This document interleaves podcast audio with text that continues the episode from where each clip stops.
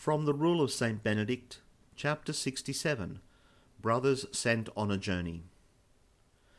Brothers sent on a journey will ask the abbot and community to pray for them. All absent brothers should always be remembered at the closing prayer of the work of God. When they come back from a journey, they should, on the very day of their return, lie face down on the floor of the oratory at the conclusion of each of the customary hours of the work of God. They ask the prayers of all for their faults, in case they may have been caught off guard on the way by seeing some evil thing or hearing some idle talk. No one should presume to relate to anyone else what he saw or heard outside the monastery, because that causes the greatest harm. If anyone does so presume, he should be subjected to the punishment of the rule.